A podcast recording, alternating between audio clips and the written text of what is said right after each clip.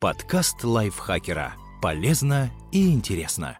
Всем привет! Вы слушаете подкаст лайфхакера. Меня зовут Ирина Рогава, и сегодня я расскажу вам, как расширить свой словарный запас и начать говорить красиво. Избавьтесь от слов-паразитов.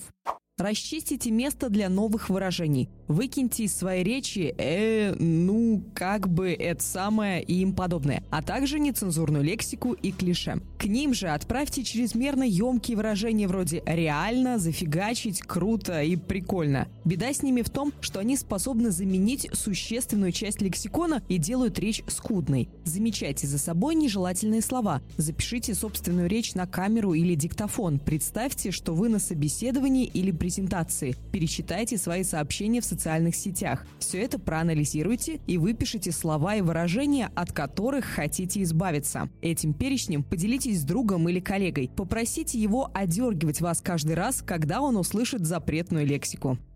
Добавьте разнообразие в чтение.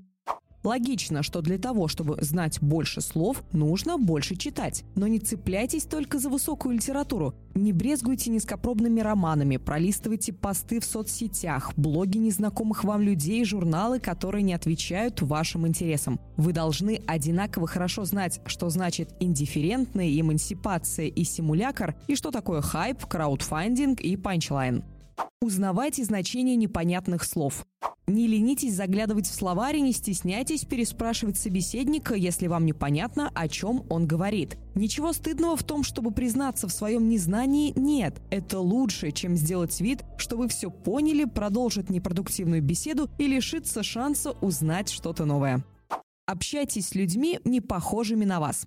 Ваш привычный круг общения постоянно варится в одном и том же лексиконе, потому что у вас одни интересы и темы для обсуждения. Вы наверняка замечали, когда кто-то из вашей компании находит другую работу или знакомится с новыми людьми, меняется его речь. Он сыплет необычными словечками, шуточками и даже манера разговора может стать совсем другой. Каждый новый человек меняет вас, поэтому стремитесь постоянно расширять круг своих знакомств. Общайтесь в спортзале, в магазине, посещайте больше мероприятий и находите собеседников в интернете. Не отталкивайте тех, кто от вас отличается.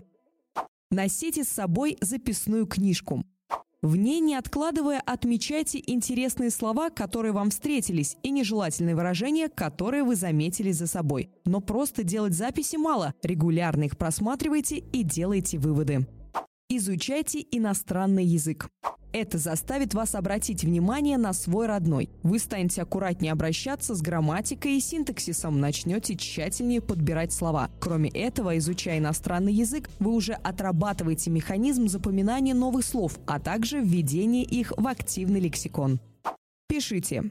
Заведите личный дневник или блог в социальных сетях. Каждый день описывайте свои мысли и события в мельчайших подробностях. Пишите о своих целях и желаниях, придумывайте истории и рассказы. Общаясь с друзьями, избегайте рваных сообщений и не используйте эмодзи вместо слов. Во-первых, письмо – отличный способ найти применение изученному и закрепить его. Во-вторых, если вы пишете от руки, это поможет еще лучше запомнить новые слова.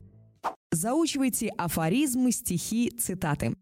Тронувшие за душу крылатые фразы учить гораздо приятнее, чем зубрить пункты словаря по очереди. Отмечайте и выписывайте все, что зацепило. Учите, повторяйте и перечитывайте. Со временем интересных выражений в вашем лексиконе будет становиться больше. Дело не только в украшении речи. Представьте, как здорово будет блеснуть своими знаниями в беседе. Только не усердствуйте с цитатами и высокопарными строками. Вас могут принять за выскочку.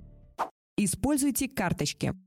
Если никак не можете запомнить очень сложное и интересное слово, используйте метод флеш-карточек. Многим этот способ знаком еще со школы. На одной стороне карточки вы пишете слово, на другой – его значение. Сначала нужно попытаться самостоятельно вспомнить ответ, а потом перевернуть элемент и проверить себя. Этот способ очень просто и эффективен. Процесс запоминания начинается уже с подготовки, поэтому лучше не использовать приложение, а создавать карточки самому и писать на них от руки. Да и небольшую стопку вы можете взять с собой куда угодно. Упражняйтесь. Составляйте предложение, где каждое слово начинается со следующей буквы алфавита. Например, Аист был великолепным гармонистом. Даже еноты жалобно завывали и кивали любопытными мордочками, наслаждаясь очаровательными песнями. Роковым стало то умение, фатальным. Хмурая цапля чистолюбиво швырнула щуплому эгоистичному юнцу яд. Придумывайте истории из слов, принадлежащих одной части речи. Опишите свое утро, используя только существительное. Звонок, пробуждение, будильник, выключение. Подъем, поиск, одежда. Приближение, окно, открытие, свежесть. Бодрость, одухотворение, радость. По такому же принципу составляйте рассказы с одними глаголами, прилагательными или причастиями. Это занятие кажется простым только поначалу. Если задаться целью добавлять все больше деталей, придется научиться аккуратно подбирать слова и вытаскивать их из пассивного лексикона. Также можно составлять тавтограммы. Так называются предложения, слова которых начинаются с одной буквы. Вот пример из произведения «Ольгин остров» Николая Культяпова. Отец Ануфрия, Осип Остромирович Ордынский, очно окончил Оксфорд. Оставаться отдаленно от Отечества он однозначно отказался, отправившись обратно. Одержимый Ордынский объявил об обследовании отдельных округов областей обширных окраин. Ну круто же. Подбирайте синонимы и антонимы к словам. Это упражнение можно выполнять где и когда угодно. Заскучали в очереди или на обеде? Придумайте синоним к слову. Например, красивый – это живописный, чудесный, отрадный, прекрасный и так далее. То же самое проделайте и с антонимами. Играйте.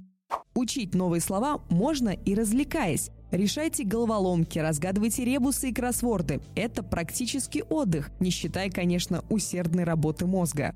Следите за словом дня. Установите на смартфон приложение наподобие слова дня. Подпишитесь на соответствующие блоги и рассылки. Как правило, в таких рубриках сложные и необычные лексемы представляются с объяснением и примером употребления. Это поможет, если вы никак не можете выделить время на поиск новых интересных слов и их значений. Вам останется только их выучить и закрепить на практике. Подкаст лайфхакера. Полезно и интересно.